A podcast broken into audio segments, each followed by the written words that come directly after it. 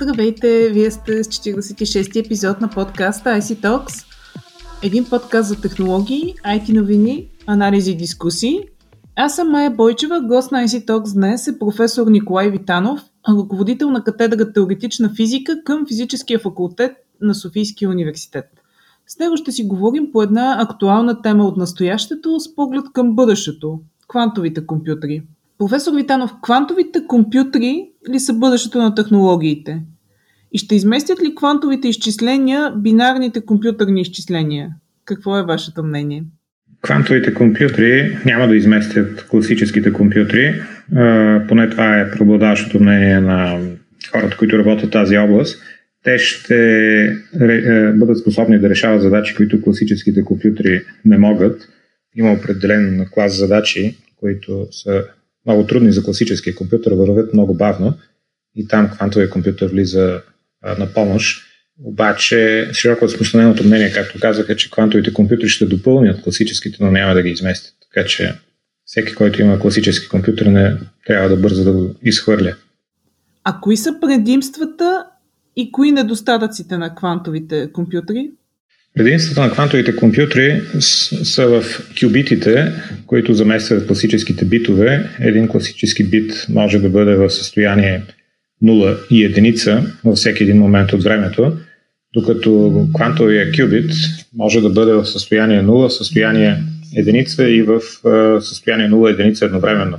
При това с произволни вероятности в 0 единица, с произволни тегловни коефициенти. А, така че един квантов компютър може едновременно да работи и с нулата и единицата и той може да се разглежда като много паралелно свързани класически компютри. А, това е основното предимство. Това идва от така наречения квантов паралелизъм, който прави квантовото изчисление принципно различно от класическите. А, това, това заляга в основата на различните квантови алгоритми, които са създадени около 60 към днешна дата за решаване на, както казах, класически трудни задачи. Недостатъците на квантовите компютри са, че много по-трудно могат да се построят, макар че вече има малки прототипи, поради това, че трябва през цялото време да се поддържа крехката квантова кохерентност. Това са свойствата на кюбитите, които трябва да ги изолираме от околната среда. Те са много чувствителни към различни влияния на околната среда това е основният проблем при постоянето на квантовите компютри. Как да построим регистър от кюбити, които не се влияят от околната среда. Те са много чувствителни към всякакви такива изменения. В кои сфери могат да намерят приложение? Квантовите компютри могат да намерят приложения в сферите, където могат да решават а, задачи, които са, както казах, трудни на класическия компютър. Една от основните задачи, които може да реши квантовия компютър е така нареченото квантово търсене, което може да намери приложение в много-много области.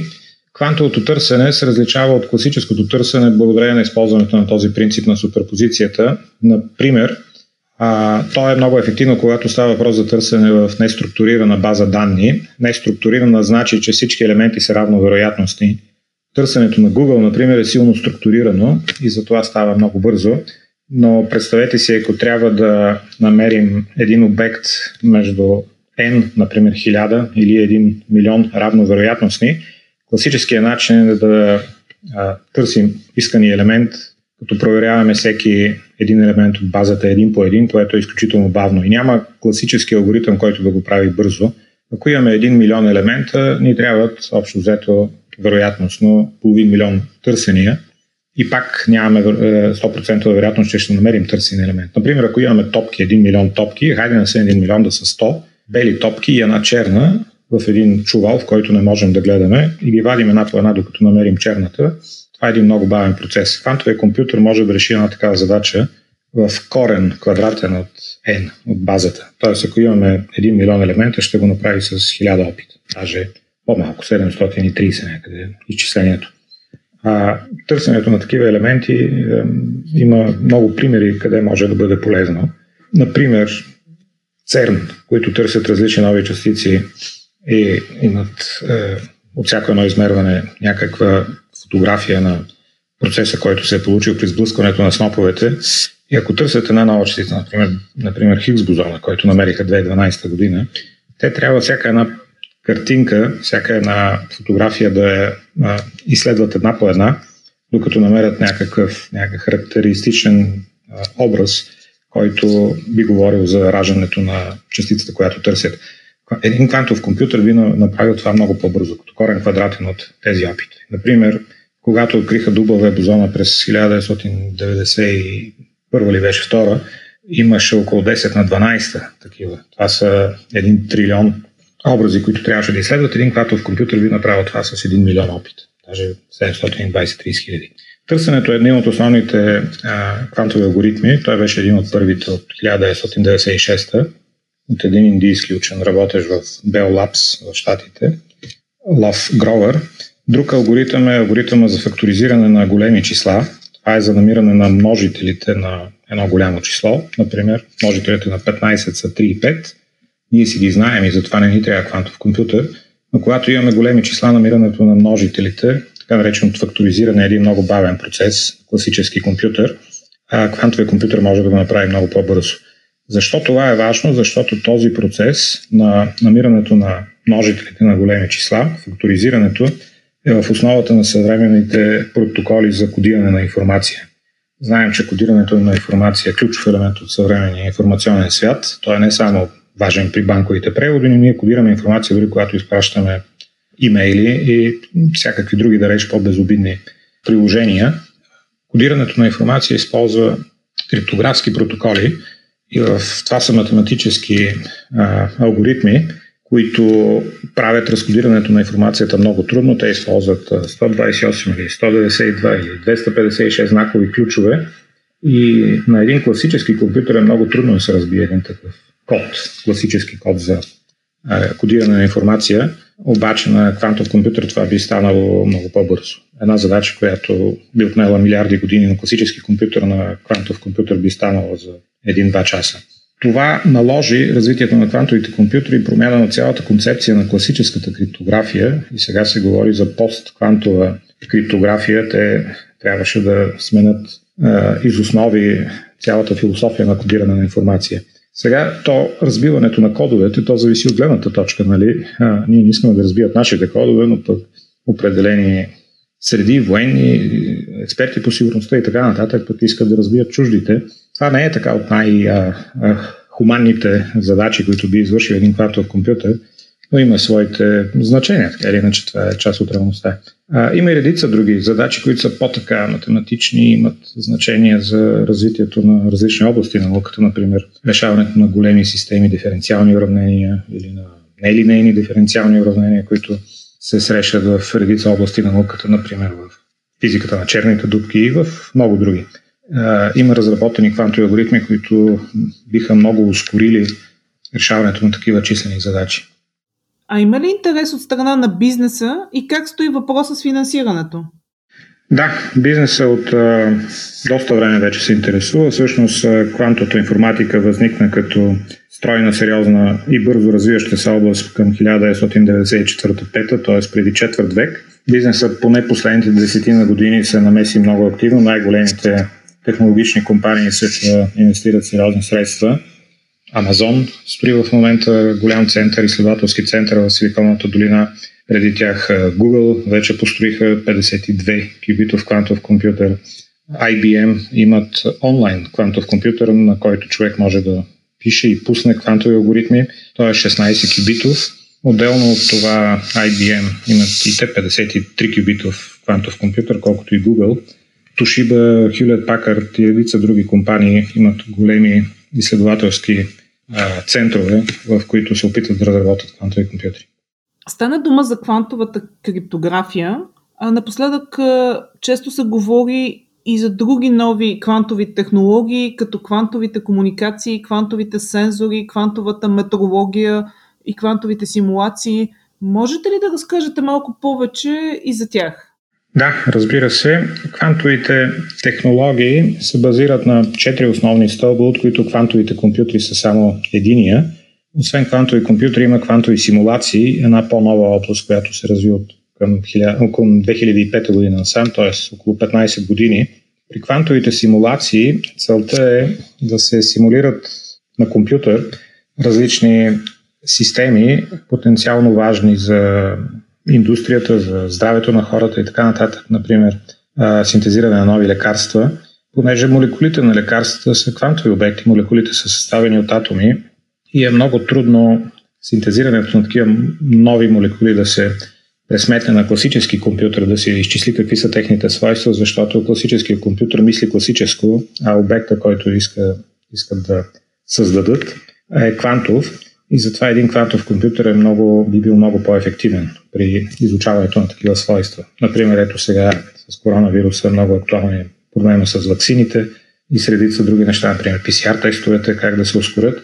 А, квантовите симулации позволяват чрез една по-проста система, например един регистр от атоми или регистр от иони, да се симулират свойствата на много по-сложни системи, като се използва това, че по-простата система може много по-лесно да се контролира, но тя може по такъв начин да се построи, че свойствата и да наподобяват по-сложната система, т.е. една голяма биомолекула, например. Освен биомолекули, за целите на фармацията и лекарствата, те са, имат така голям потенциал и надежди също в посока откриване на нови материали. Квантовите симулации накратко позволяват по-сложно нещо да се симулира с по-просто нещо, каквото е квантовия компютър. Другата, третата област са квантовите комуникации и квантовата криптография, за която стана дума. Квантовите комуникации, които използват квантовата криптография, са абсолютно сигурни. Аз вече споменах, че квантовия компютър може да разбие по принцип един класически код. И причината е, че класическата криптография се базира на математически алгоритми, т.е. нещо е закодирано вътре някаква математична задача, например факторизиране на големи числа – докато квантовата криптография използва ефекта на колапс на вълновата функция, прочутата ефект на котката на Шренингер. И за да се разбие а, един квантов алгоритъм, квантова криптография, трябва да се нарушат законите на физиката, което не е възможно. Тоест, класическата криптография се основава на математични алгоритми, докато квантовата се основава на законите на физиката. И е, квантовата криптография и квантовите комуникации биха били абсолютно сигурни. Тоест, не, бих, не би могли никой да ви разбие комуникацията или да ви подслуша разговора или да ви разбие транзакцията от една банка към друга. Това е третата област. Всъщност тя е най-напред исторически. Тя най-бързо се разви. Вече има на пазара устройства за квантова криптография. Една швейцарска фирма от Женева започна още 2006-2007 да ги продава десетина хиляди евро струва едно такова устройство. Все още интереса към тях не е толкова голям, защото няма нужда още от тях. Класическата криптография все още върши работа, но ако бъде построен един квантов компютър достатъчно голям, тогава със сигурност ще трябва да се обърне към квантовата криптография и квантовите комуникации. Последната област от квантовите технологии са квантовите сензори и квантовата метрология. Аз споменах, че един от големите проблеми пред построението на квантовия компютър е а, това, че кюбитите са много крехки, техните свойства много бързо се ликвидират от а, въздействието на околната среда от различни полета.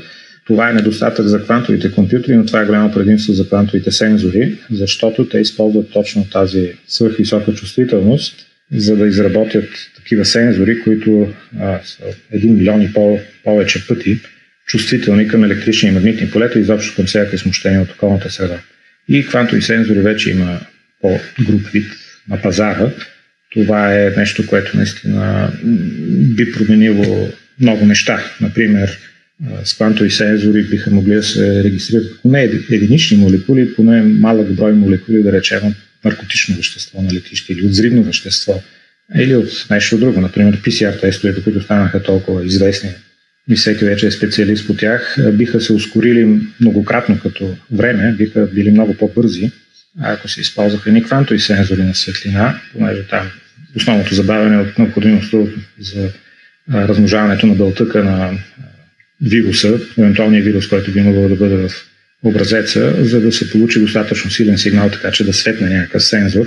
С едни квантови сензори би се искало много по малък брой вируси или мал, много по-малък брой молекули, за да разберем, че има нещо вътре в този образец. Създавате нова магистърска програма по квантова информатика в Софийския университет. кои ще са преподавателите, къде ще намират реализация завършилите студенти, ще ни разкажете ли? Да, разбира се. Аз казах, че квантовата информатика е много нова област, само на 25 години, за да може да се създаде една магистрска програма, трябва, след, трябва просто капацитет от преподаватели. Когато аз се върна в България за постоянно, това беше 2003 година, никой в България не се занимаваше с а, тези неща. А, аз трябваше да намеря докторанти, да ги обуча, те да защитят, да укрепнат научно, да станат самостоятелни. Всичко това отне време. И от десетина години а, имам планове да създам такава магистърска програма, но просто липсваше до сега капацитет, защото трябва да има достатъчен брой преподаватели. Много помогна и връщането на един български учен от Съединените щати, Марин Буков, който вече е част от физическия факултет. Той беше учил преди това в Мюнхен, в Бостонския университет, след 4 годишна постдокторатура в Бъркли, който е един от топ световните университети, реши да се върне в България. И той много ни подсили и за това решихме да, че е време да създадем такава магистърска програма. Мотивацията да я създадем идва и от това, че там, където съм изнасял популярни лекции на тази тема, Софийския фестивал на науката, например, имаше над 400 посетители. В САП България на други места винаги имало много голям интерес към, много, много сериозен интерес към тази тематика. Винаги имало много присъстващи, имало и много въпроси, което означава, че публиката се интересува от тази тематика. Има някъде късане на връзката от това да има толкова много посетители на такива лекции после да дойдат да учат при нас, но една от причините е също така, че нямаше конкретика. Такива лекции имаше, такива предмети разпилени с различните бакалавърски и магистрски програми, но нямаше една единствена, която стане така по-видима и човек да знае, че ако я запише, ще може да научи нещо от тези неща. А къде могат да се реализират завършилите магистрската програма? Като всяка бързо развиваща се област от науката, те не биха имали никакви проблеми след това да намерят работа, ако решат да се занимават професионално с квантова информатика, а не просто да от любопитство да научат нещо. Първо в академичните среди могат да останат. Във всеки един университет биха а, приветствали всеки един специалист, защото те все още не са толкова много в света хората, които разбират квантова информатика понеже квантовата информатика все пак е, тя е една интердисциплинарна област. Тя изисква познания и по информатика, и по квантова физика, което са доста различни неща. В информатиката се иска човек да мисли алгоритмично, което един физик не винаги го може. От друга страна, пък ако човек е специалист по информатика, трябва да разбира квантова физика, която е много по-различна от класическия свят, в който живеем. Иска редица познания и по физика, и по математика и така нататък.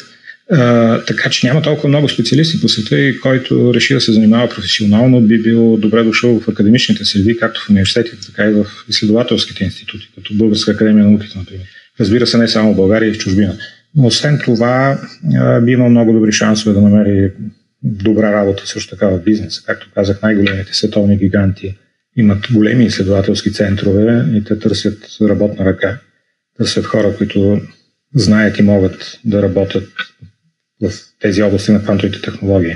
В принцип, реализацията не е, не е никакъв проблем, според мен. Не съм чувал до сега някой да остана безработен, който е, е квалифицирал в тази област.